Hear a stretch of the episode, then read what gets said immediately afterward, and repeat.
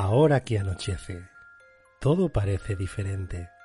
Lo extraño y lo inexplicable se abren paso de muchas formas, todas ellas diferentes, pero conjugadas en una sola palabra, misterio en estado puro.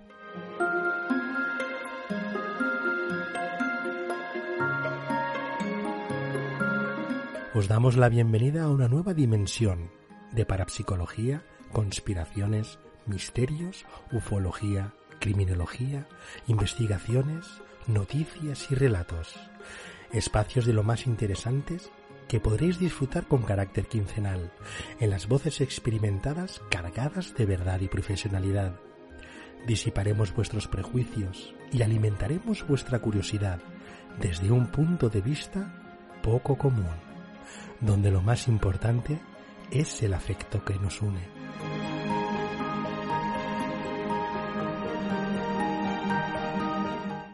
Comienza a sentirse su fragancia. Bienvenidos y bienvenidas a Esencias en la Oscuridad.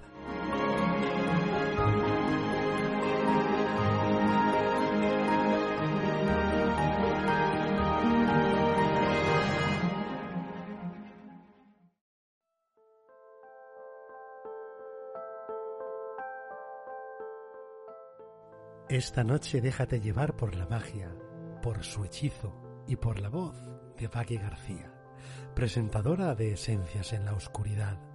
Su palabra te dirigirá por las diferentes secciones para que en ningún momento os perdáis por los senderos del misterio. Tomad asiento, este programa está hecho para vuestros sentidos.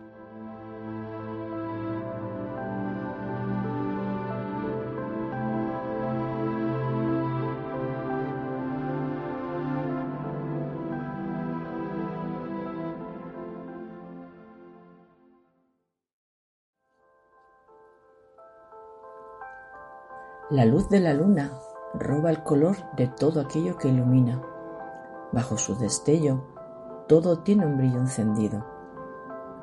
Aunque los colores son en realidad sustituidos por unos extraños matices color gris. A pesar de robar la luz del sol, la luna es dueña y señora de todo cuanto proyecta. Esta noche, deja que todo tu mundo cambie de color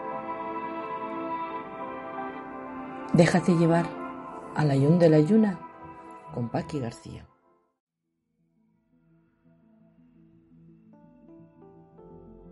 Buenas noches, oyentes de Esencias en la Oscuridad. Mi nombre, Paqui García. Hoy desde mi sección Al ayun de la yuna les quiero presentar a mi amiga Nima. Ella es vidente, tarotista e investigadora. Fue nombrada por don Diego el Marqués de Araciel vidente reconocido mundialmente como su sucesora y heredera de su legado espiritual.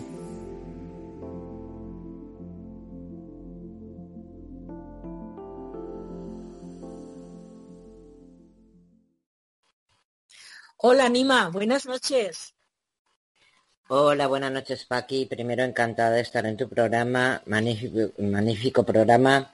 Encantada de estar contigo también, Paqui. Buenas noches a todos y a quien oiga el programa, un saludo. Gracias, Nima. Pues mira, yo ya te he hecho la presentación y quería, bueno, pues que los oyentes conocieran un poco tu vida, tu trayectoria. Te voy a hacer una serie de preguntas, la que tú veas en condiciones me respondes y la que no puedas responder, pues se queda ahí. ¿Vale? ¿Estás preparada? Totalmente. Venga, vamos para allá. Nima, ¿desde cuándo te interesas por el mundo del misterio? Bueno, Paqui, yo me intereso por el mundo del misterio de una manera muy extraña. Yo en, de pequeña, en mi casa sucedían cosas raras, ¿vale? Pues cosas tipo, se cerraban puertas, una persona de la familia tenía grandes pesadillas. Y yo, con siete años, en vez de leer cuentos infantiles, no se me ocurrió otra cosa que coger el libro Nostradamus, ¿vale? Con siete años y empapármelo entero.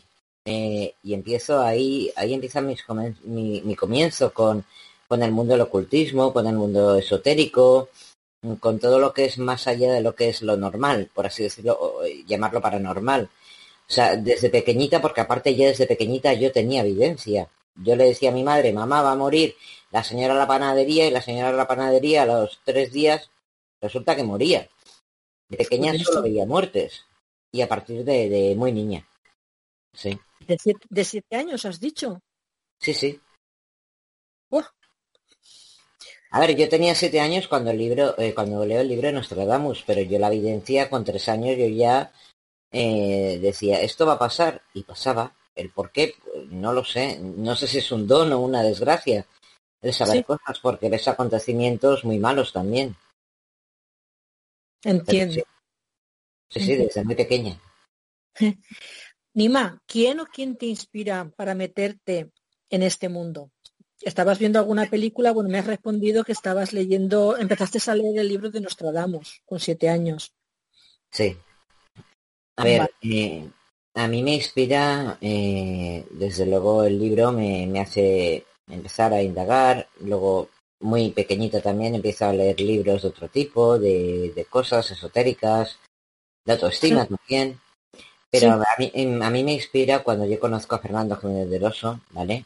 El gran Fernando Jiménez del Oso, el mayor ocultista creo que ha habido en, de todos los tiempos. Cuando yo lo conozco en Madrid, ¿vale? En, en un congreso era, y se me queda mirando y, y, me dice que yo puedo desarrollar mucho más mi capacidad. Entonces yo empiezo a viajar a Madrid y aprender con él. Era un gran maestro, él me enseñó muchísimas cosas. Él empezó conmigo con las cartas Zenet, que son las típicas cartas con un círculo, una cruz, una ola, encuadrado para adivinación, ¿vale? De ahí pasamos al tarot, ¿vale? Y, y, bueno, me hacía pruebas para elevar mi nivel de evidencia y me enseña a todo el mundo el tarot. Sí. Entonces, quien me inspira, mi inspiración es y será siempre Fernando, eh, bueno, don Fernando Jiménez de Oso. Gran maestro. Gran maestro y gran ocultista. Sí, sí. ¿Tuviste ese apoyo rechazo en la familia cuando empezaste a estimar? Hombre, a ver, yo tuve rechazo. Yo había estudiado secretaria de intérprete y aparte había eh, estudiado, eh, empecé a estudiar psicología. Me quedé en el último curso porque justamente falleció mi padre y no pude acabar los exámenes finales, pero bueno, hice los tres años de psicología. Y bueno, pues eh, mi familia quería que me dedicara a lo típico, a hacer una oposición, a ser secretaria. Cuando yo digo que me dedico al tarot, vamos a tirar las manos a la cabeza, que no es una profesión, que estás loca, que tal, que cual. Eh, no tuve ningún apoyo, eh, solo tengo apoyo por una parte de la familia, que es un hermano mío, que cree en todo lo esotérico, porque él también ha tenido experiencias extrañas, ¿vale? Por así llamarlos. Entonces, eh, lógicamente, a partir de ahí, me da igual ser rechazada, pero decido hacer lo que yo quiero hacer y lo que mi alma me está diciendo que quiero hacer, y dedicarme al tarot. Pero el tarot no es, no es solo en sí el tarot, el tarot es, y la evidencia es ayudar a mucha gente conectando. Más luego yo estudié temas de telepatía, energéticos, eh, diversas cosas asociadas todas a, a, a, la mente, a la capacidad increíble que tiene la mente, ¿entiendes? Yo creo, Paqui, que todos podemos ser videntes si lo desarrolláramos. Sí. Sí, totalmente. Curioso. La, capacidad de la, mente es increíble. Sí, claro, la mente, la mente es gran desconocida. Claro, pero si tú pones ejemplos de la fuerza que puede sacar, por ejemplo, una madre para defender a su hija, a su hijo, eh, eh, es alucinante la fuerza que una persona puede sacar eh, mental y física Sí, en un momento determinado, sí, en un momento determinado. En un momento de peligro, en un momento de, eso. Entonces la mente la que actúa en, reacción al miedo y dice, tengo, tengo que, salir. Entonces eh, la mente es increíble y creo que todos tenemos unas capacidades increíbles en la mente. Hay gente que lo desarrolla y gente que no. Yo llevo toda mi vida desarrollándolo desde los siete años y tengo 50. 50 años, o sea, toda mi vida dedicándome al tarot, toda mi vida dedicándome a la evidencia, a radio, a tele, a hacer programas, a todo este mundo. Sí, sí. A entrevistar a grandes eh, investigadores como Jiménez del Oso, como Pedro Amorós, eh, a, Enrique Vicente he estado en conferencias con él. O sea, son grandes personas que saben mucho del tema, desde luego. Exacto. Y muchos más que me dejo en el tintero, Eh, porque han sido muchos en 20 años haciendo un programa de tele de cuatro horas, imagínate la de gente que pudo pasar por ahí. Claro, claro. Muy bien. Muchísima gente. ¿Tú crees que el tarot se debería de enseñar como formación académica? A ver, yo creo que el tarot, de la manera que se está llevando ahora, es patética. Yo creo que el tarot se debería hacer como una carrera, hacer eh, una especie de curso, hacer unos exámenes previos y la persona que esté catalogada con pruebas específicas para ser tarotista, darle una titulación para ser tarotista, porque hoy en día hay más tarotistas para ejercer. Para ejercer como tarotista. Hoy en día tú te metes en Google o en Internet y hay millones de tarotistas, pero no vale, eh, no vale todo para tirar el tarot. No vale ver un tutorial, no vale jugar con las cartas. Ay, a ver, voy a practicar. No, no, no. El tarot lleva unos arquetipos con unos significados muy específicos. Y si no lo sabes interpretar, estás confundiendo a la persona. Ah, curioso. Incluso peligra que le digas cosas o que le crees ilusiones. Sí. Yo jamás le digo a la gente lo que quiere oír, yo le digo lo que dice el tarot o mi evidencia. Que es eh, diferente, ¿verdad, Nima? ¿El qué? es diferente lo que la persona quiere oír, porque yo te puedo hacer una pregunta que quiero que tú me la respondas toda bonita, pero a ti las cartas, mm, la respuesta es otra. Exactamente. A ver, a mí hay mucha gente que me hace preguntas eh, queriendo que le responda, pues por ejemplo, son muy a menudo, si va a volver a una relación, si va a volver con su novio, con sus novios, y a mí me sale claramente que no, porque ese chico ya está con otra mujer o porque no está enamorado de esa persona, yo, lógicamente, no le voy a mentir y responder si va a volver contigo, porque estoy mintiendo, uno. Y segundo, eh, rompiendo la ética profesional del tarot. Y tercero, jugando con sus emociones. Y eso me parece muy cruel. Sí, sí. ¿Me entiendes? El tarot siempre hay que ir con la verdad. Duela o no duela. Claro. Esto es como si vas a un médico y te detecta un cáncer. Te lo tendrá que decir, ¿no? Claro, claro, te tiene que decir la verdad te duela o no te duela. Lo que tú, lo que a ti las cartas te están diciendo que le digas a esa persona. Exactamente. Exactamente. Es que lo que no se puede es jugar con el tarot como si fuera eh, jugar al póker. Claro. Y la gente, con perdón, y aquí muchos tarotistas eh, me atacarán, mm, veo tiradas de que, veo páginas de en internet que de verdad, pa' aquí me tiro la mano a la cabeza. Ah, sí. Me tiro las manos a la cabeza. Y ya no te hablo de si hablamos de magias y de tal, que si te recupero al hombre, que si amarres, que si leches. Bueno, bueno, bueno, ahí ya pidiendo cantidades impresionantes de dinero. Sí.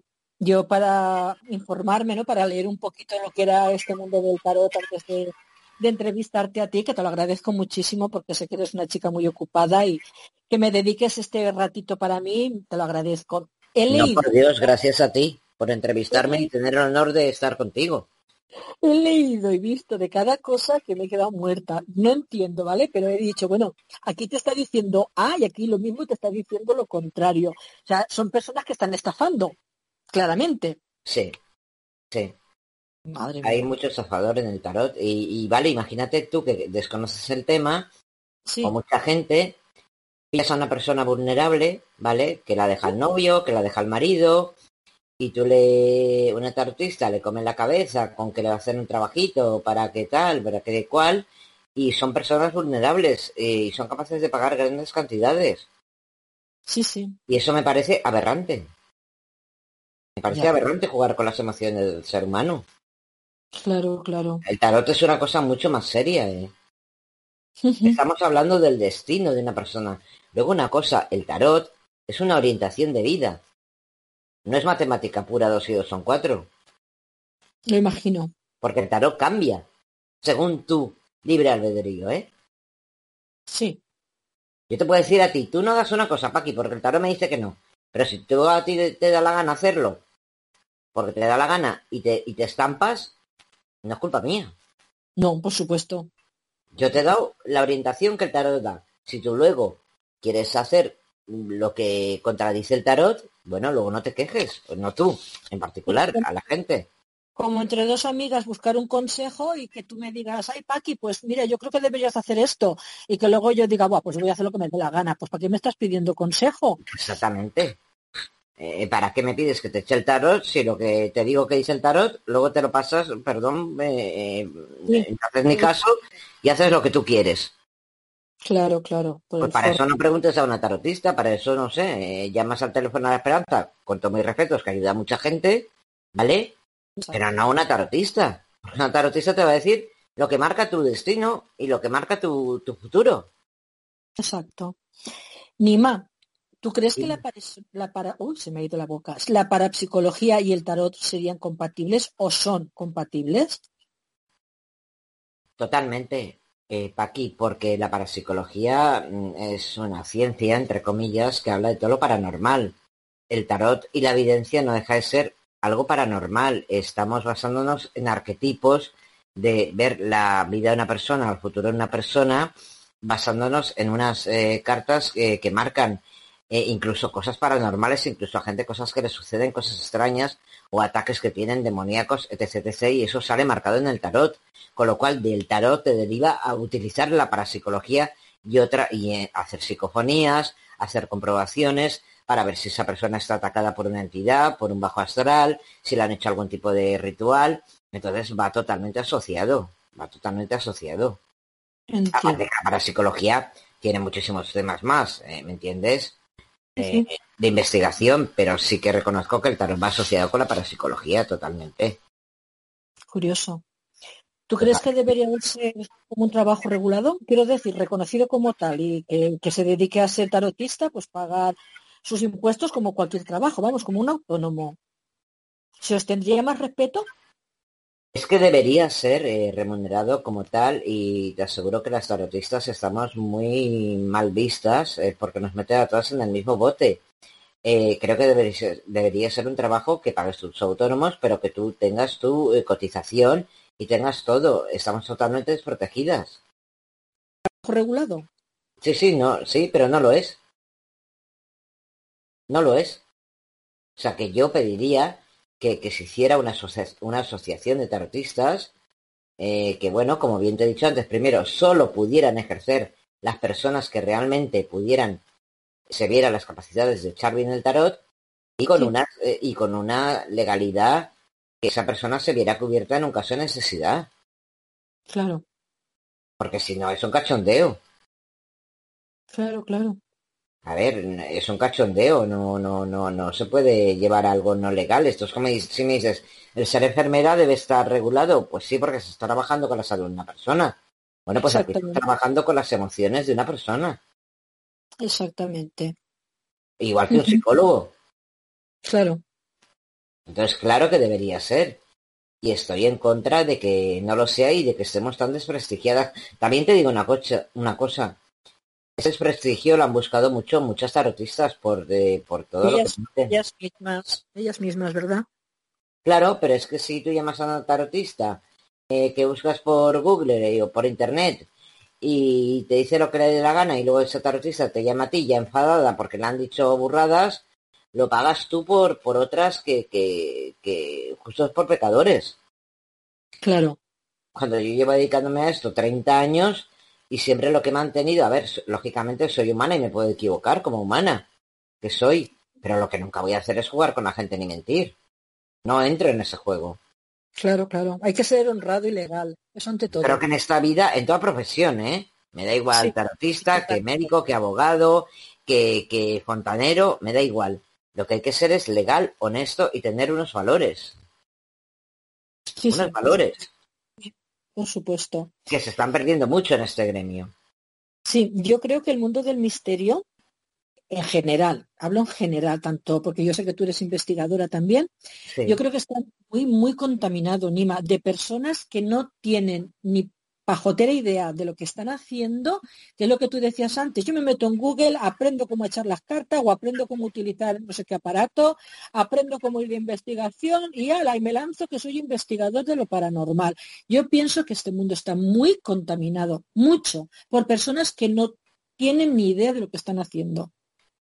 Estoy totalmente contigo de acuerdo, pero ya no es que esté contaminado, es que desprestigia ya no hablo por mí, a verdaderas tarotistas buenísimas que se están viendo eh, que no tienen consultas, que tal por el desprestigio que se está haciendo contra las tarotistas. Entonces, pero eso mismo lo está provocando el fraude y hacen otros. A mí me envían invitaciones de Facebook de cada día un montón de brujo no sé qué y veo ahí la Santa Muerte y no sé qué. Digo, madre mía, madre mía, madre mía, pero ¿qué es esto? ¿Pero qué es esto? Y a ver, yo conozco el tema, yo lógicamente no voy a aceptar a esa persona. Pero una persona desconocida lo va a aceptar y, a saber lo que le puede pasar. Claro.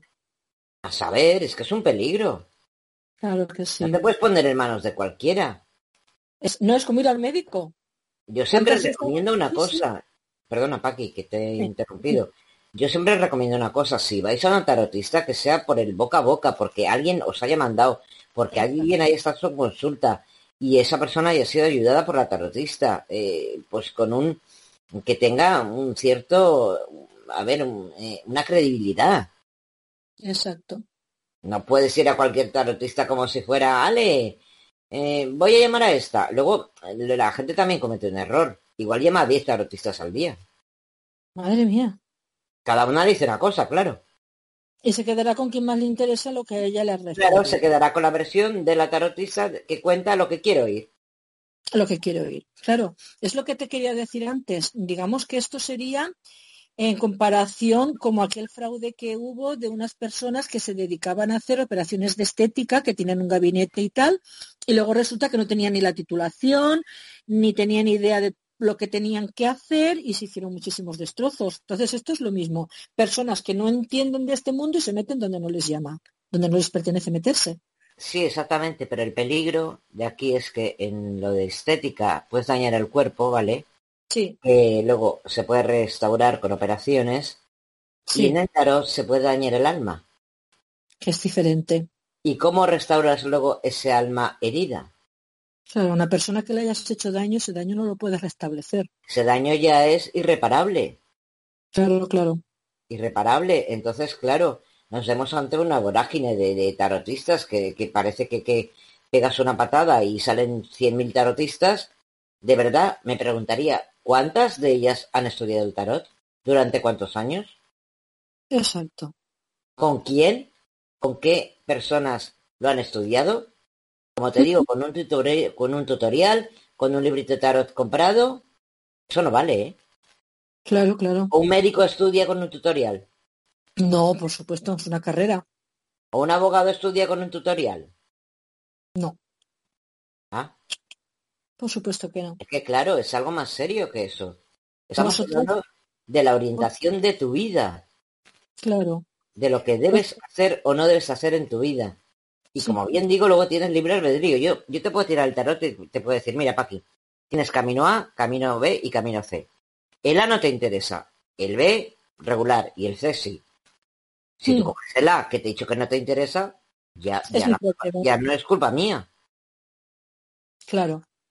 ¿Me entiendes? Yo orientaré siempre a la persona en mi consulta, tanto por teléfono, al nivel que a la persona le vaya a facilitar la felicidad la estabilidad y la tranquilidad. Nima, eh, tipo tarotista, es que no sé cómo explicártelo o cómo hacerte la pregunta y que no te sepa mal, ¿vale?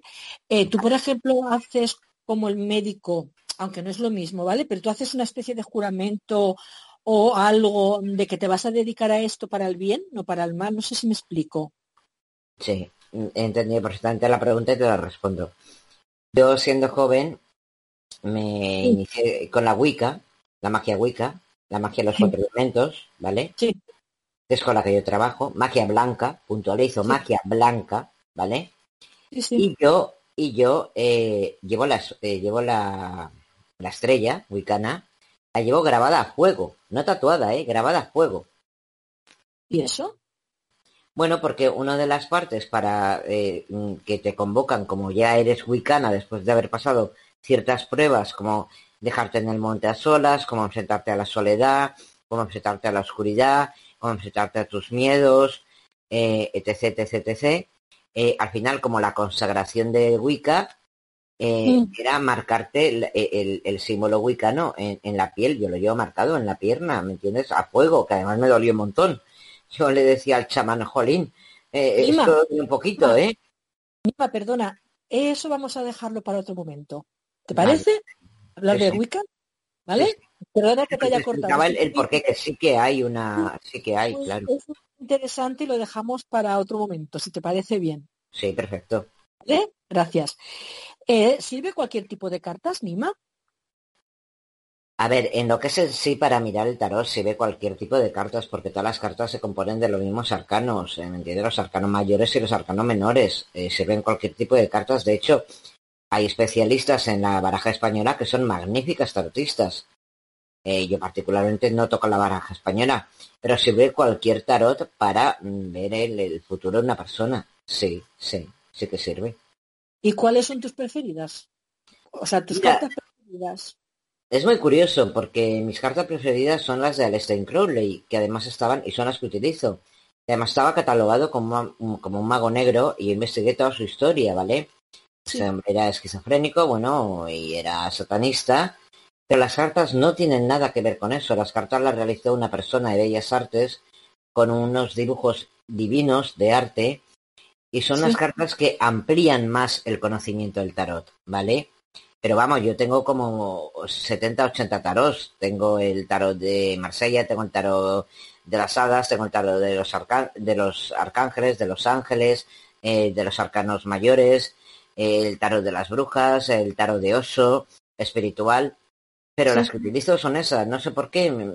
Vale, estarían creadas por Aleister Crowley, pero la imagen que tienen esas cartas a mí me revelan mucha información. A mí particularmente. Sí, sí. Nima, nosotros el programa tiene una página en Facebook que luego compartimos imágenes cuando se pueden de lo que se ha hablado ¿no? en los programas y tal. ¿Esas cartas sería posible hacer una foto y publicarlas? ¿Me darías permiso? Sí, por supuesto. Además, si tú buscas en internet al Steinkron Late, tienes ahí las imágenes de las fotos, ¿eh? Ah, vale, perfecto. Pues después, después lo tomamos notas. No, te lo digo porque las mías están un poco viejecitas, ¿me entiendes? las llevo utilizando mucho y están muy viejecitas. Si quieres, ah, eh, si tú te metes en, Google y pones eh, cartas al Stein Crowley, tiene las, las fotos. Lo que te era pedirte permiso, porque yo no sé si estas cosas se pueden publicar o no. Hombre, Sí, a ver, se han publicado las cartas Illuminati. Imagino que las cartas de Aleister Crowley se pueden publicar, claro. Gracias. Nima, ¿tú te sientes realizada haciendo esto o te hubiera gustado trabajar en algo diferente? No, para nada. Me siento totalmente realizada haciendo esto y moriré haciendo esto aquí. Tu sueño. Es mi sueño, es mi vida, es el escuchar y empatizar con la gente. Es que la gente te llame llorando y acabe con una sonrisa. Ya ves. No solo es tirar el tarot. Es la satisfacción. Empatizar. ¿Entiendes? Sí. Es ponerte en el lugar de la persona y decir, ¿qué sufrimiento lleva esa persona? ¿Por qué le está pasando esto? Y aparte de utilizar el tarot y la evidencia, es como ser humano empatizar con la situación o evidencia que está pasando esa persona a empatizar. Y a mí mucha gente se me ha puesto a llorar y me han escrito cartas preciosas y me han enviado regalos preciosos que yo nunca pido, ¿me entiendes? Nada de eso. Yo cumplo mi trabajo y punto. Pero es algo más allá de... También hay una parte muy espiritual en el tarot, o por lo menos en mi manera de tirar el tarot. Yo lo enfoco de manera espiritual, ¿eh? Sí. Yo al menos. No me remito a vas a volver con tu novio, sí, no, no, sí. No, no, no. No. A ver, no vuelves por tu novio, con tu novio por una causa, y es porque a lo mejor no es la persona de tu vida. Porque a lo mejor no está en tu nivel. Porque a lo mejor no avanzas con esa persona. Claro, claro. Te pongo ese ejemplo porque es el que más pregunta la gente. El amor. vale, pues. Bueno, ahora pregunta mucho por el COVID. Sí, yo no lo voy a tocar el tema. Eh, Nima. yo ya lo he tocado hace un rato. Tú, por ejemplo, cuando vas a iniciar una sesión, ¿no? cuando vas a empezar a trabajar en tu trabajo, eh, ¿te haces algún tipo de ritual o de limpieza tanto cuando vas a empezar como cuando has terminado? Pregunto, porque lo desconozco. Sí. Previamente, antes de empezar eh, eh, cada tarde a trabajar, limpio mis cartas, ¿vale? No las limpio con lejía, las limpio poniendo la mano energéticamente y hago una previa meditación, ¿vale? Sí. Y cuando acabo, hago lo mismo, una previa meditación de limpieza de toda esa energía que yo me he quedado de toda la gente. Yo a lo mejor hablo con de 5 a 1 que yo estoy eh, hablando, echando cartas, igual hablo con 20 personas. Esas 20 personas te quedas energía de todos, ¿vale? Absorbo la energía, porque además yo soy muy, yo soy muy que absorbo la energía. Y entonces yo luego me tengo que hacer una previa meditación de limpieza y aparte me hago mis baños de limpieza, etc, etc, que en otro programa, si quieres posterior, informaremos a la gente de cómo limpiarse, de cómo darse baños, de cómo para evitar ataques. Pero sí, sí, cada día lo hago. Si no, igual no estaba viva. Lo iremos emplazando para otros programas.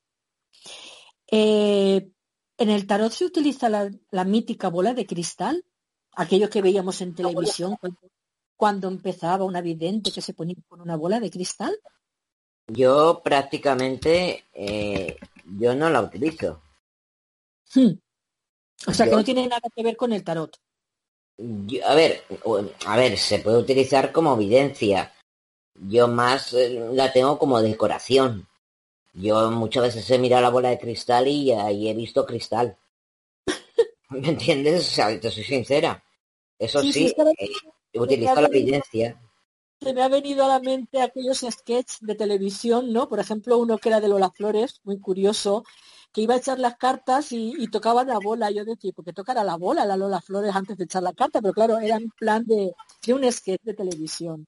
Vale, vale, gracias. Yo prácticamente lo eh, utilizo como decoración. Yo nunca utilizo la bola para decir, un momento, señora, voy a mirar a la bola. No, la bola no me habla. Sí, sí. Tú antes has dicho que tu maestro eh, ha sido el, el gran don Jiménez del Oso. ¿Quieres decirnos que te enseñó él? Claro, por supuesto. Sí. Eh, ¿Lo podrías contar, Nina, para los oyentes? Bueno, Fernando era una persona muy especial y eso que le era psiquiatra, ¿eh? eh pero Fernando creía mucho en, todo lo esotérico. Y bueno, Fernando me conoció y yo era muy jovencita, eh, tenía creo que 16, 17 años. No sé, vio alguna cualidad en mí que me dijo, quiero enseñarte. Y estuve yendo a Madrid y estuve yendo a Madrid mucho tiempo a aprender con él. Y aprendí muchísimo, pero ya no solo de, tarot, sino de, de esoterismo, de ocultismo, de ataques demoníacos, eh, de, cómo limpiarte la energía. Me enseñó muchas cosas. Muchas. Era, era único. Era único. Sí. Era único. Sí, a mí me gustaba muchísimo, ¿eh?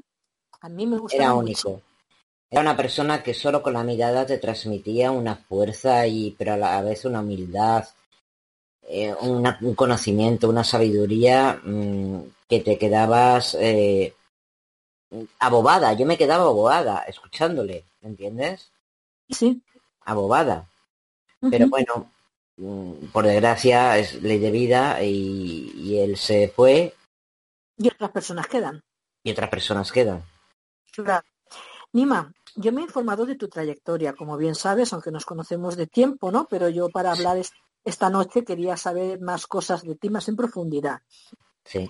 Yo sé, sé, porque lo he visto, he visto un recorte de prensa, que lo compartiré con tu permiso si, si te parece bien, de una entrevista que hicieron en lecturas, en la revista Lecturas, cuando don Diego, el marqués de Araciel, sí. reconocido mundialmente, que nombra su sucesora y la heredera de su legado espiritual. Sí. ¿Podrías contar a los oyentes cómo, cuándo y por qué ocurre esta situación? Porque es muy curiosa y yo quiero que curioso.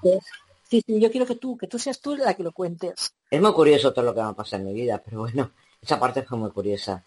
Yo a Diego lo conozco, yo organizo un congreso, ¿vale? Esoterismo en Zaragoza, ¿vale? Sí. Y bueno, yo no, no, no, no lo había invitado a él porque realmente, no voy a mentir, no lo conocía. No, sabía de esta persona. Yo no conocía quién era el Marqués de Araciel. De verdad, lo digo sinceramente, es que yo no puedo mentir. Bueno, y de repente aparece este señor, Diego. Sí. Yo recuerdo que se acerca a mí, se me queda mirando fijamente a los ojos y me dice, tú serás mi sucesora. ¿Así tal cual? Así, tal cual. O te lo cuento. ¿Y fue directamente aquí?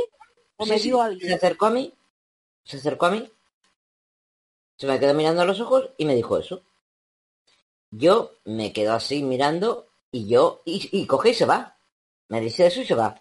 Y yo pregunto, oye, perdón, ¿quién es ese señor? Claro, te digo que no lo conocía. Dice, ¿no lo conoces? Es el Marqués de Araciel, el famoso vidente, porque él era vidente de la reina de Inglaterra y de mucha gente importante. Digo, ah, pues perdón, no lo conozco. No, no, no tengo el gusto. Bueno, yo creía que todo eso, que era una broma, no sé, o creía que era un, comentario, ¿no? No, no me lo explico, no, no, no, no me lo creí. Además eras jovencísima porque la revista... Yo tenía, acababa de cumplir 27 años yo. Las fotos se te ve muy jovencita. Sí, sí, los años pasan, Paqui, los años pasan. Y bueno, y ocurre que a la semana y pico me llama de lecturas el director y me dice, a ver, te... Eh, el Marqués Arasiel... ¿El ¿eh? director de lecturas? Sí, el director de lecturas me llama. Sí. Y me dice Marqués de Araciel, eh, quiere citarte, eh, creo que era pasado mañana, dos días, en su casa, en Madrid, para hacer la entrevista a la sucesión. Digo, ¿cómo? ¿Cómo? Ah, eh, claro, yo, yo flipaba. Yo digo, ¿qué, ¿qué está pasando? Bueno, así es. Yo acudo a Madrid. Tengo una conversación larguísima con Diego, larguísima de horas, ¿vale? En las cuales me dice sus motivos. Eso sí, que me lo reservo. Él dijo sus motivos en la entrevista, ¿vale? Se entiende. Porque él me dijo muchas cosas de mí. Todas se han cumplido. Todas. Todas. Y se hace la entrevista. Me imagino que cosas buenas y cosas también desagradables que te hayan podido pasar. Sí, sí, han pasado cosas buenas y han pasado cosas malas, ¿eh? Han de todo, no te lo pondría como una rosa. Te contaría no, No, no, porque además, no, no, además Diego era muy firme, ¿eh? Diego se te sentaba delante y te decía pam, pam, pam, pam, pam, pam, pam, y te dejaba muda. Vale, vale. Es para que los oyentes sepan más o menos. O sea, él entraba como una especie de trance, ¿vale? Y te empezaba a dar información. Sí. En ese momento yo no entendía la información que me daba. A los años la he entendido toda. Vale. Y entonces así fue, se publicó la entrevista y curiosamente él murió. De hecho lo dijo, y él me lo dijo a mí, publico esta entrevista porque sé que voy a morir. Y era una forma de proteger, de protegerte a ti, de que en realidad era su sucesora, nombrada por él. Sí, él quiso que... que fuera, fue su última voluntad. Su última voluntad, sin conocerme, ya te digo. Yo creo que a lo mejor me había observado porque ya había acudido a varios congresos en Magic, otros congresos de esoterismo. A lo mejor él sí que me había visto, yo nunca la había visto. ¿Sabes lo que te quiero decir? Quizá habíamos coincidido, pero nunca había caído yo en él. Él quizás sí que me había observado o algo. ¿No te habías percatado de, la presencia de ese señor? ¿El qué? que no te habías percatado de la No, nunca, de verdad, Paqui, nunca, nunca. Y eso que llamaba la atención porque iba con su túnica y tal, o sea, que no era una persona que no llamara la atención. Sí, pero pasa Y bueno, él lo decide así y se hace la publicación, cosa que me trae un montón de problemas. ¿Ah, sí? Sí, yo cuando se hace la publicación inmediatamente me empiezan a amenazar. Vaya. Había mucha gente que quería la sucesión, muchos tarotistas que estaban rodeados de él, eh, cercanas a él, y estaban completamente seguras de que les iba a dejar sucesoras, y se sorprende cuando deja a una chica de 27 años que ni yo lo conocía, y lo deja publicado. Tuve amenazas, Paqui. Yo sé por ti, ¿no? Porque nos conocemos tiempo y hemos hablado de que igual la gente piensa que dejarte como su heredera conlleva títulos, mm, posesiones y dinero y sé por ti que no, que nada de eso es cierto. Nada de que lo que en herencia es su espiritualidad, sus conocimientes, su sabiduría. ¿Es así, Nima? A ver, lo que él me deja a mí es un legado espiritual. Él en ningún momento me deja nada de lo que es él, él es marqués, porque él es marqués con un montón de apellidos, ¿vale? Eh, nunca me deja un legado a nivel de que yo sea marquesa ni me deja nada económico. Nada. además, él tenía un hijo que era adoptado. El tenía adoptado sí que murió. Sí. Sí. Antes de morir vino a mi casa a decirme que le mantuviera yo porque era la sucesora. ¿El hijo? El hijo. Claro, es la confusión de que el oyente puede tener la, sucesora, la heredera, pues, pues la ha heredado ella. No, no. Mm, dejamos claro que lo que heredas del marqués de Araciel es su legado espiritual y su sabiduría. Exacto. Yo lo que heredo es su legado, su libro, unos apuntes que me da de una carpeta bastante gorda con información, que luego eso me he robado, entran en mi casa y se llevan solo eso, ¿vale? Curioso. Curioso. Se llevan el libro, se llevan la carpeta, eh, me revuelven la casa, no se llevan dinero, no se llevan nada. Yo tengo figuras de Budas, tengo figuras eh, tibetanas, tal. No, no se llevan nada, revuelven toda mi casa y solo se llevan el libro y la carpeta que él me dejó como legado espiritual. Y lo aclaro, el Marqués de Araciel nombra sucesora, no heredera. Sucesora de su legado espiritual. En ningún momento yo recibí ningún dinero, ningún patrimonio, ni ningún legado de marquesa, ni nada por el estilo. Solo un legado espiritual, quiero que quede bien claro, por el cual yo fui amenazada. Y cuando te amenazada es amenazada de muerte, ¿eh? Madre mía. Sí, sí. Bueno, yo sé cosas que tú me has contado y bueno, si las quieres contar, desde luego mi el programa Esencias en la Oscuridad es sin censura. Se puede hablar de lo que te apetece. Bueno, a mí, a ver, eh, Diego pertenecía a la masonería, ¿vale? Sí. Pero era un masón blanco, ¿vale? Sí. Cuando Diego me deja a mí la sucesión, se ponen en contacto conmigo la logia masónica, ¿vale? Sí. Y me dicen que por ser la sucesora debo atacar, o sea, atacar, no, acatar el ser masónica, de pertenecer a la logia masónica. A lo cual yo les respondo que en ningún momento Diego dice que yo deba pertenecer a la logia masónica por dejarme su legado, ¿vale? Eso en ningún momento ni él me lo dice a mí, ni él se lo dice a ellos, ni él eh, lo publica en la entrevista y quien pueda leer la entrevista no nombra nada de eso, ¿vale? Perdona, Nima, hay un problema. Yo he buscado la entrevista en la biblioteca y te puedo asegurar que está como eliminada cuando sé que existe, porque yo tengo la foto. Ya, eso es otra cosa curiosa. Aparte de que se me amenazó eh, la logia masónica, la revista ha desaparecido de toda la hemeroteca, tanto de lecturas como de todos los datos del Marqués de Araciel. ¿Por qué ese interés en que desaparezca esa sucesión? Yo, como directora y presentadora del programa, doy fe de ello, porque la he buscado y no aparece en ningún sitio. No, es más, si ves, está tachada. Sí. Si tú ves en los enlaces, entrevista con Nima, está tachada. bueno, pero tenemos la foto que tú gentilmente me has... Me has Y bueno, y estoy, y estoy en ello de conseguir la revista. ¿eh? ¿Estás en ello? Sí, también te puedo decir que el director de Montini se niega a dármela, me dice que no la tiene. Eh, bueno, pues eso es un poquito extraño, ¿no? Porque se supone que un director siempre guarda archivos de todas sus entrevistas en la hemeroteca, que se suele decir, para el día de mañana, pues si surge algo, decir, ah, pues esto pasó tal día, se publicó aquí, estas son las fotos de la publicación. Exacto. Porque todas las revistas, todo, todo funcionan así. Sí, pero es que a, más Sinri, perdón, a más Sinri es que el director de lecturas era íntimo amigo de Diego y guardaba todas y cada una de sus entrevistas. Ah, Con lo cual no me puedo creer que no la tenga. Eso ya no lo, ese dato lo desconocía ni más. Pues él guardaba todas porque era íntimo amigo. Supuestamente, según él, no guardo esa entrevista y no sabe nada de esa entrevista. Vaya. No, sabe, que la hizo, claro. No me va a desmentir que la hizo. aparte va firmada por él. ¿Cómo lo va a desmentir? Si pone su, eh, su nombre. Claro, cual, no voy a decir.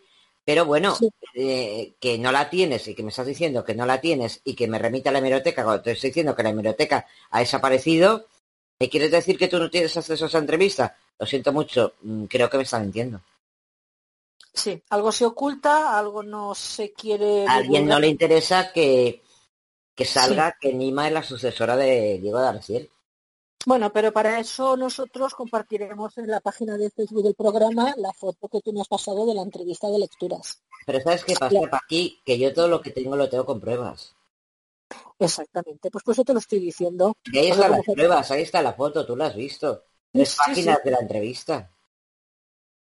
Sí, sí. Y se ve perfectamente que soy yo. Perfectamente, muy jovencita, pero que eres tú. ahora tenga, tenía 27 y ahora tengo 50, se me reconoce a la, perfección. Y se reconoce que, es el marqués. Es que pone tu nombre y pone el de él. Exactamente. Entonces, ante las pruebas y la evidencia, me da igual que lo nieguen. que lo nieguen, tengo las pruebas. ¿Crees que a ti eso te ha perjudicado, Nima? Más que ayudarte.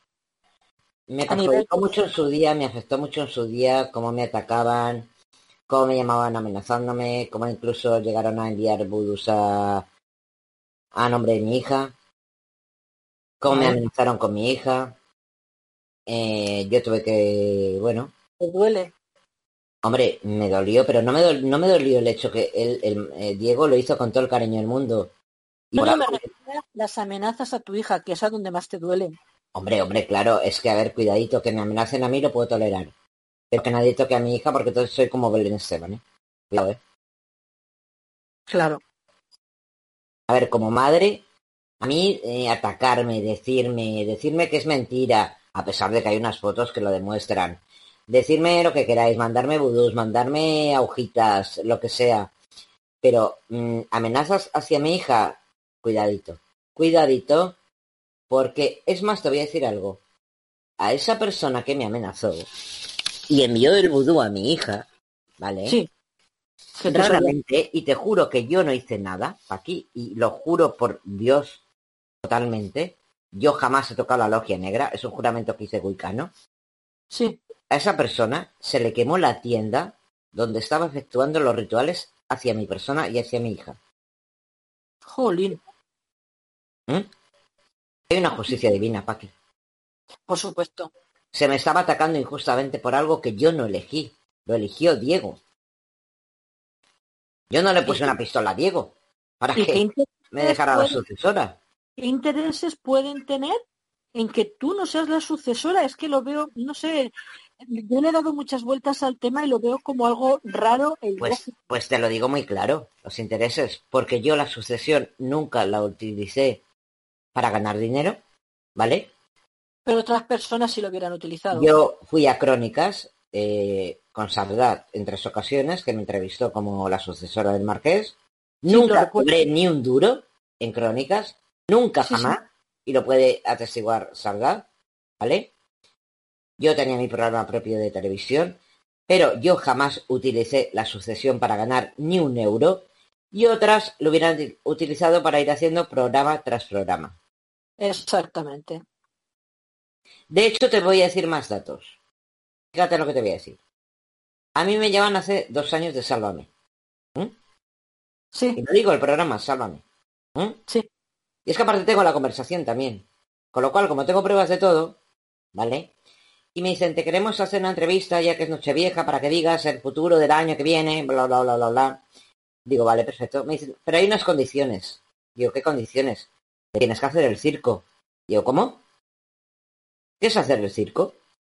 Bueno, pues tienes que venir vestida así, con una túnica, con algún gorro de bruja, pelearte, eh, discutir, entrar en discusión, en insultos. Digo, perdón, perdón, perdón, te has equivocado conmigo.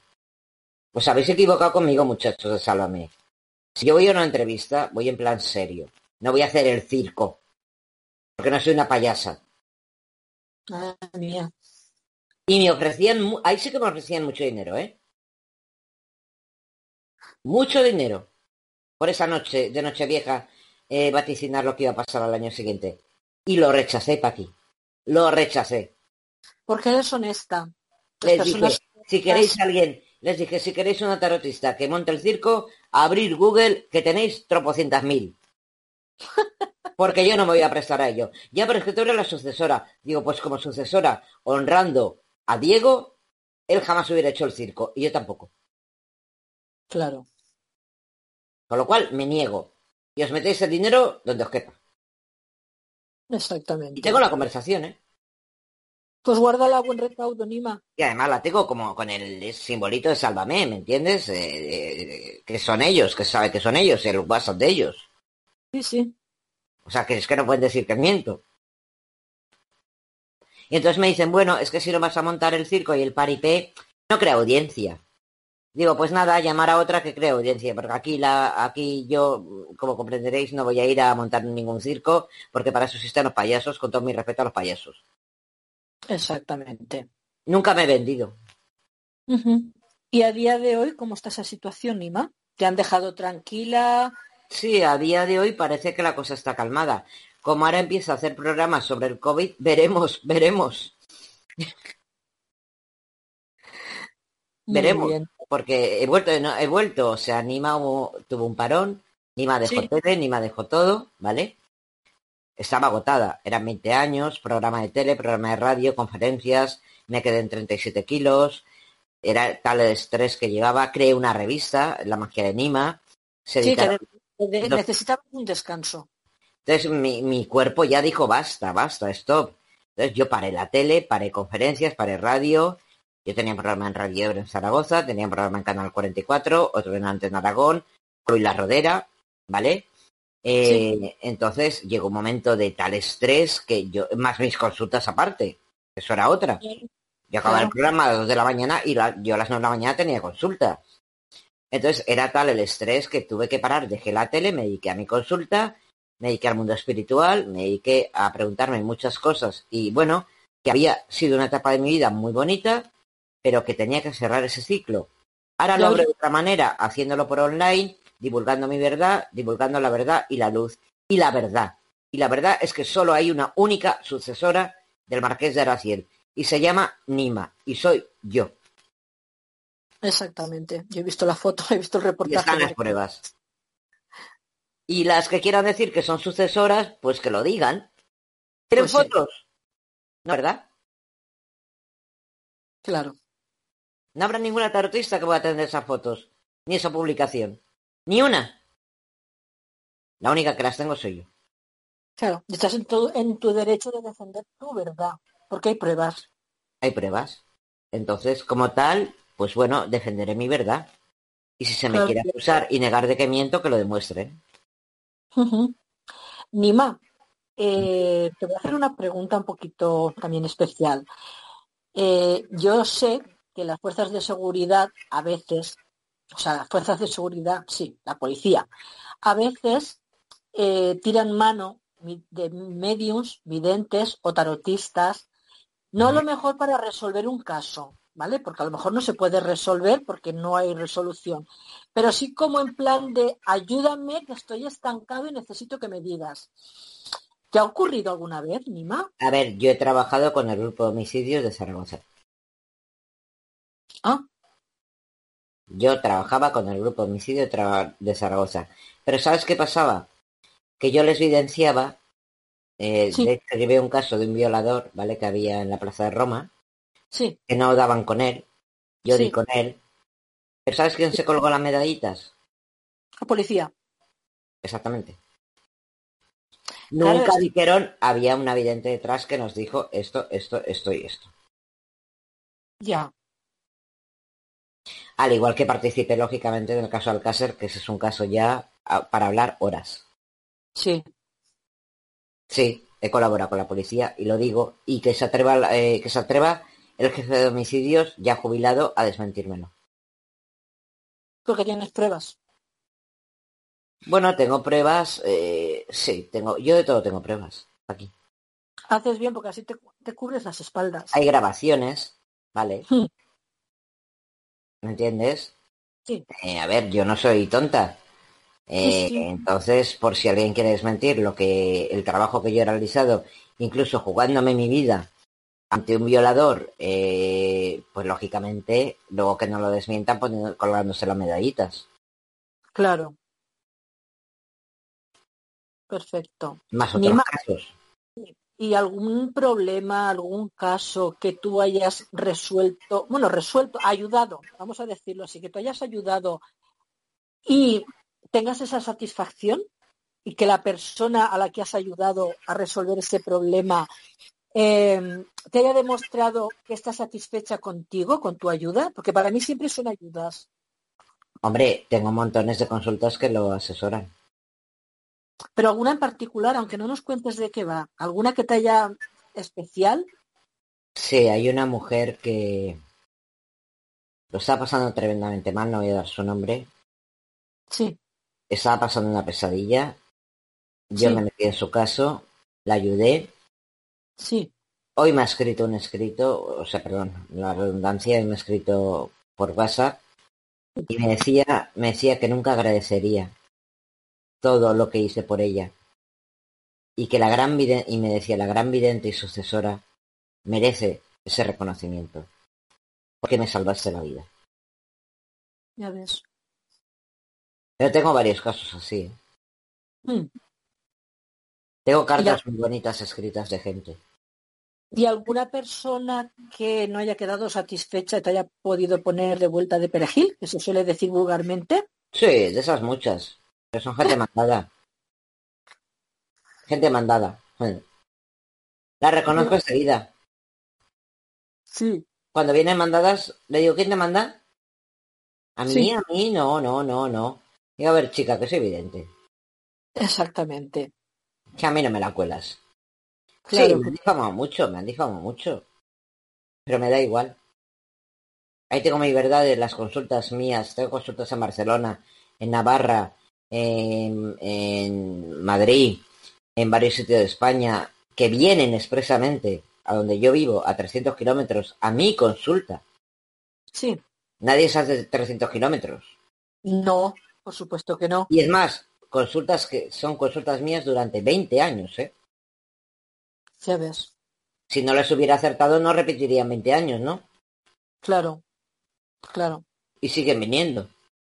Claro, porque se encuentran satisfechas con tu ayuda. No, y porque aparte ya ha surgido una amistad. En 20 años, imagínate. Claro, claro. Una cosa curiosa, Nima, eh, volviendo al Marqués de Araciel, falleció muy poco después de la sucesión, ¿verdad? Sí. No, no, a ver. El mismo día que se publica la sucesión, se publica su muerte. Porque tú sabes que lectura sale los miércoles. Cuando a mí Sí. se me hace la entrevista, el- Sí. a, a la sema- semana y poco, él muere en el entierro, que era un miércoles, sale la publicación de la sucesión y de la muerte del marqués. Ah, a la vez. A la vez. Claro, por eso en la hemeroteca está la muerte del Marqués, pero tu, entre- tu, su- tu, tu entrevista está como tachado el enlace. Claro, pero si tú miras la foto, debajo pone ha muerto el marqués de Arciel. Vale, Obsérvalo. vale, sí, sí. O sea, hubo un espacio de dos semanas, no llegó. Uf, Él sabía que iba a morir. Lo Claro. sabía. ¿quién mejor que él para saberlo, por supuesto?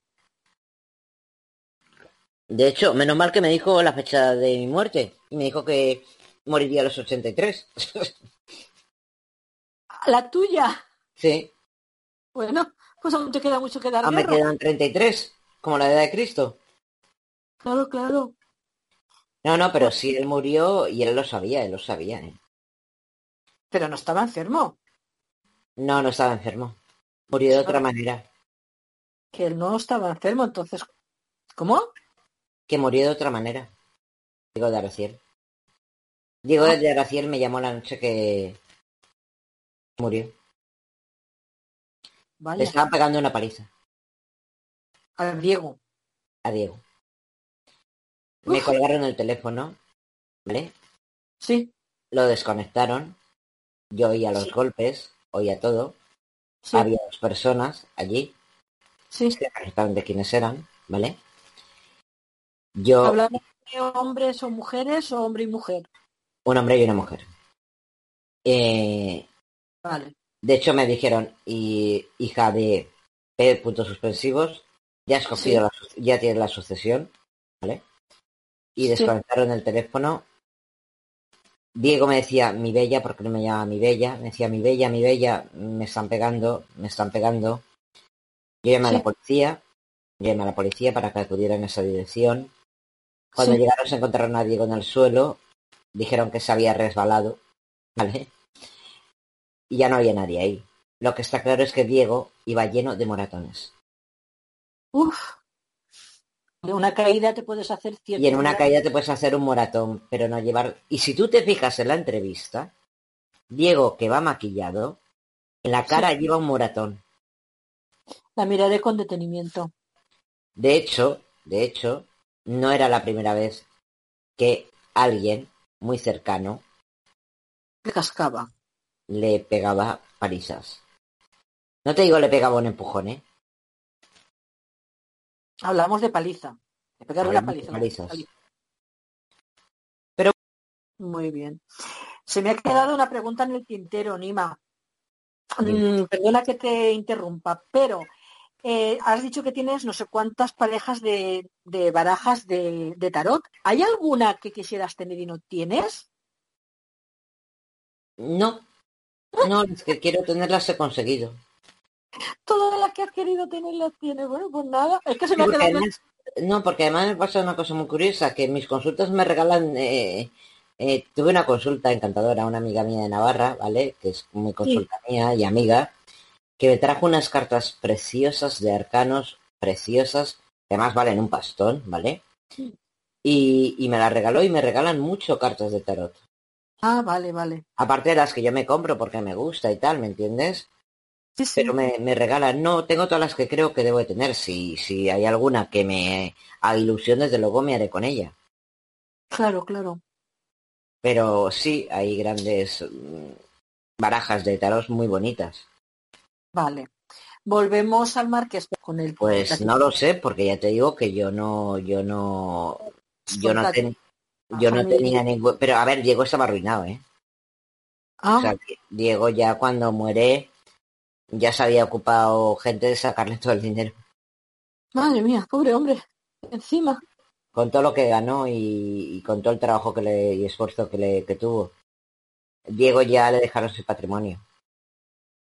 Pobre hombre. Toda la vida trabajando para que luego. Diego, cuando yo lo conozco, vivía en una casa súper humilde. Ah, sí. Sí. Es- Le gustaban mucho los gatos, ¿verdad? Sí. Me encantaba. Su gata. Porque siempre iba a todos sitios con un gato. Bueno, y no sé si era macho o hembra, pero sí en las fotos Era y su tal. gata. Era, era su gata. Era su gata. Me encantan más eh, los gatos. Entonces, bueno, yo sé lo que sé. Que me pueden decir aquello no pasó. Diego me llamó aquella noche y sé lo que sucedió. Claro. Pero eso es otra historia que, claro, no puedes. Eso sí Sí, que no la- lo puedo mostrar, yo no estaba allí. Yo estaba al teléfono. Si la policía ya en su momento no tomó las medidas que tuviera que tomar o autopsias o algo, tú ya. Claro, pero ahí la- eh, claro, yo solicité la autopsia como sucesora, ¿vale? Sí, Pero eh, madre mía. Pasó algo curioso en el entierro, ¿verdad? sí, en el entierro hay una persona, no voy a decir quién, que entra en trance y se gira hacia esas dos personas que yo digo, que no voy a decir Sí. nombres, y les dice, sí, no. "Ase- asesinos, me habéis matado. Vaya, Y luego se desmaya esa persona. curioso.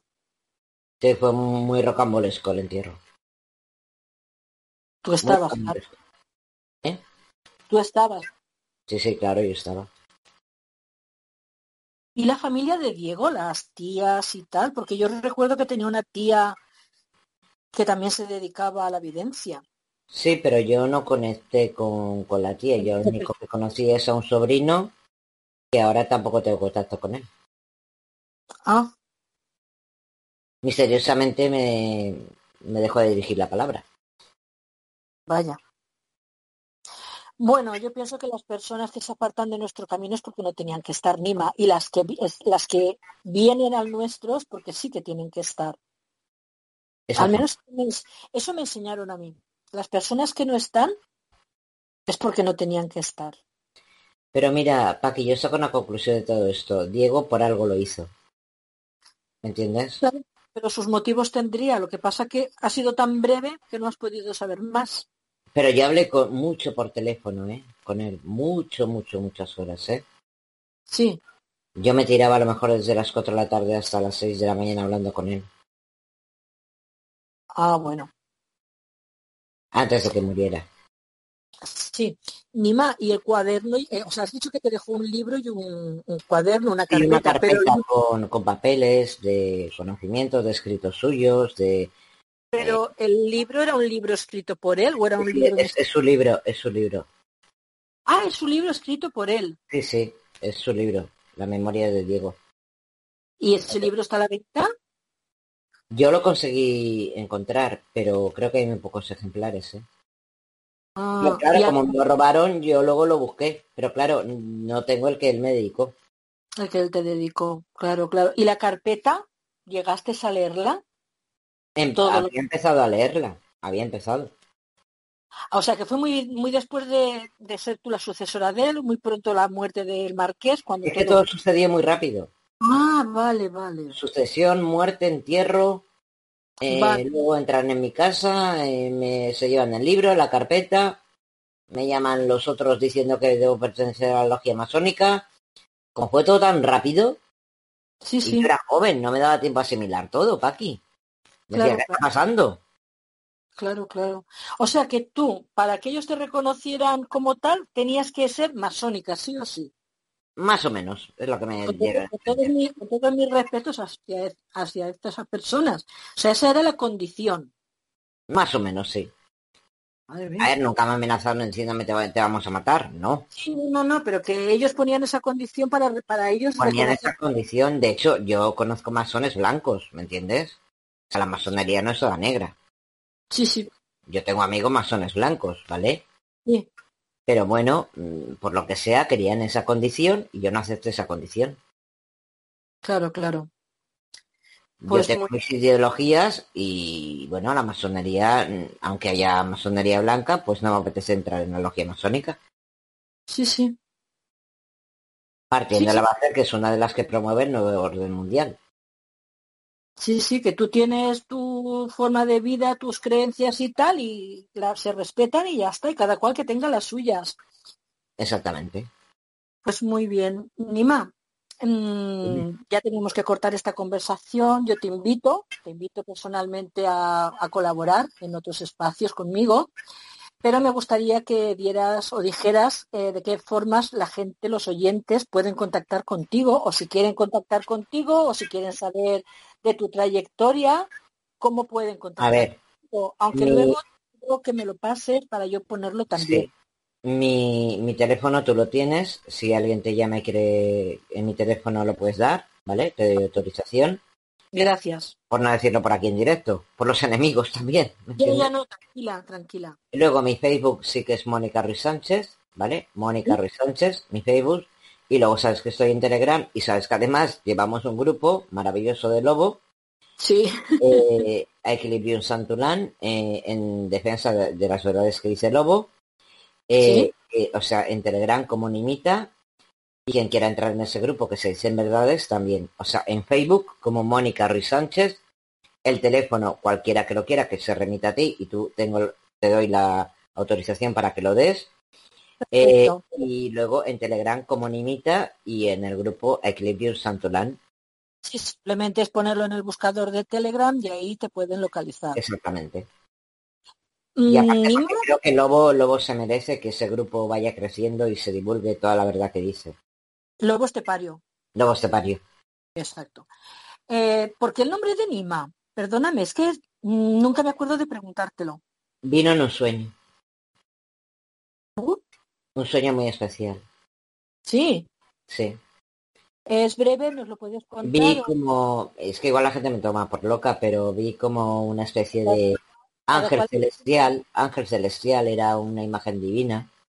Sí. Me hablaba telepáticamente no me hablaba. Eh, como tú y hablamos, vamos. Sé que mucha gente pensará que me vaya al psiquiatra, pero no, estoy muy cuerda. Soy una loca cuerda, soy una loca cuerda, como yo digo. Y bueno, me dijo, te tienes que llamar Nima, pero Nima tiene un simbolismo, ¿eh? Sí. Sí, lo que es arriba es abajo. Ah. ¿Y de, de arameo judaico. ¿Y de, de, perdona, procede de? De arameo judaico. Ah. Pido perdón a los oyentes porque la cobertura es un poco mala si en algún momento falla la, la conversación, lo siento. O sea, es arameo, judaico. Sí. Curioso. Y bueno, hubo una persona que me lo logró traducir y me dijo que el significado era lo que es arriba es abajo. Es abajo. esa definición. Pues muy bien, Nima. Yo te invito, como ya te he dicho, a colaborar, a hacer otras conversaciones entre dos buenas amigas, que es de lo que se trata. Luego cada cual, cada cual saca sus propias conclusiones. Uno puede creer que es blanco, otro puede creer que es negro y otro creer que ni es blanco ni es negro, que es gris. Se respeta. Pero bueno, sabes que aquí eres bienvenida, siempre con tu verdad, que nadie va a dudarla de, porque es la tuya, ¿vale? Ay, porque hay pruebas. Exactamente. Yo las he visto, que las he visto y con tu permiso me has dicho que sí, que las puedo compartir y por supuesto que las voy a compartir que se emita el programa en la página de, de, Facebook de Esencias en la Oscuridad. Pues nada, querida amiga Nima, Gracias, te despido. Gracias a ti primero por ser una gran profesional, por ser una gran persona, una gran persona y una gran alma eh, en defensa de la verdad. Gracias, Nima. Y darme la oportunidad de poder contar mi verdad. Muy bien, Nima. Venga, buenas noches, Nima. Buenas noches y que Dios te bendiga. Gracias, igualmente. Buenas noches. Hasta luego, Paqui. Hasta luego. Gracias. A ti, Nima.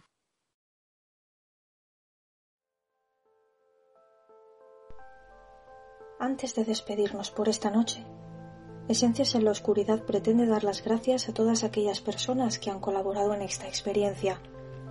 Gracias a Raúl Andrés de Misterios y Leyendas por regalarnos su voz, a Luis Pisu por ofrecernos su música, a los oyentes, a los colaboradores y colaboradoras que en algún momento han decidido aportar sus conocimientos y sabiduría.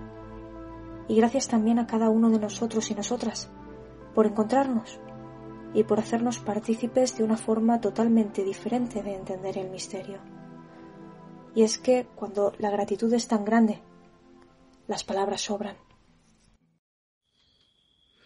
El programa Esencias en la Oscuridad comunica que no se hace responsable de los comentarios y opiniones de los colaboradores e invitados.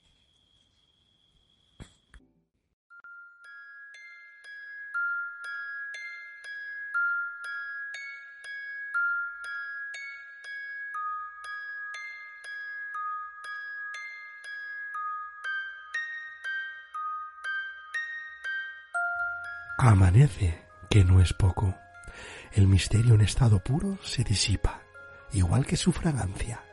Hasta la próxima ocasión.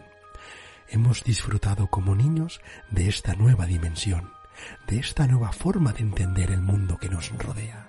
Lo comprensible y lo incomprensible se han conjugado a la perfección en este grupo, separado por la geografía y unido por el cariño.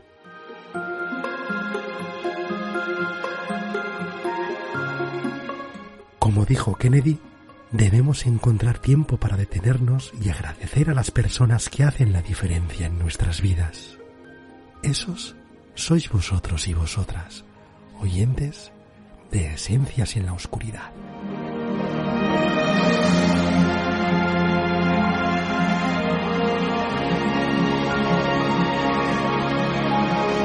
Lejos de los prejuicios y cerca de la curiosidad, nos despedimos hasta el próximo programa. Buenas y misteriosas noches.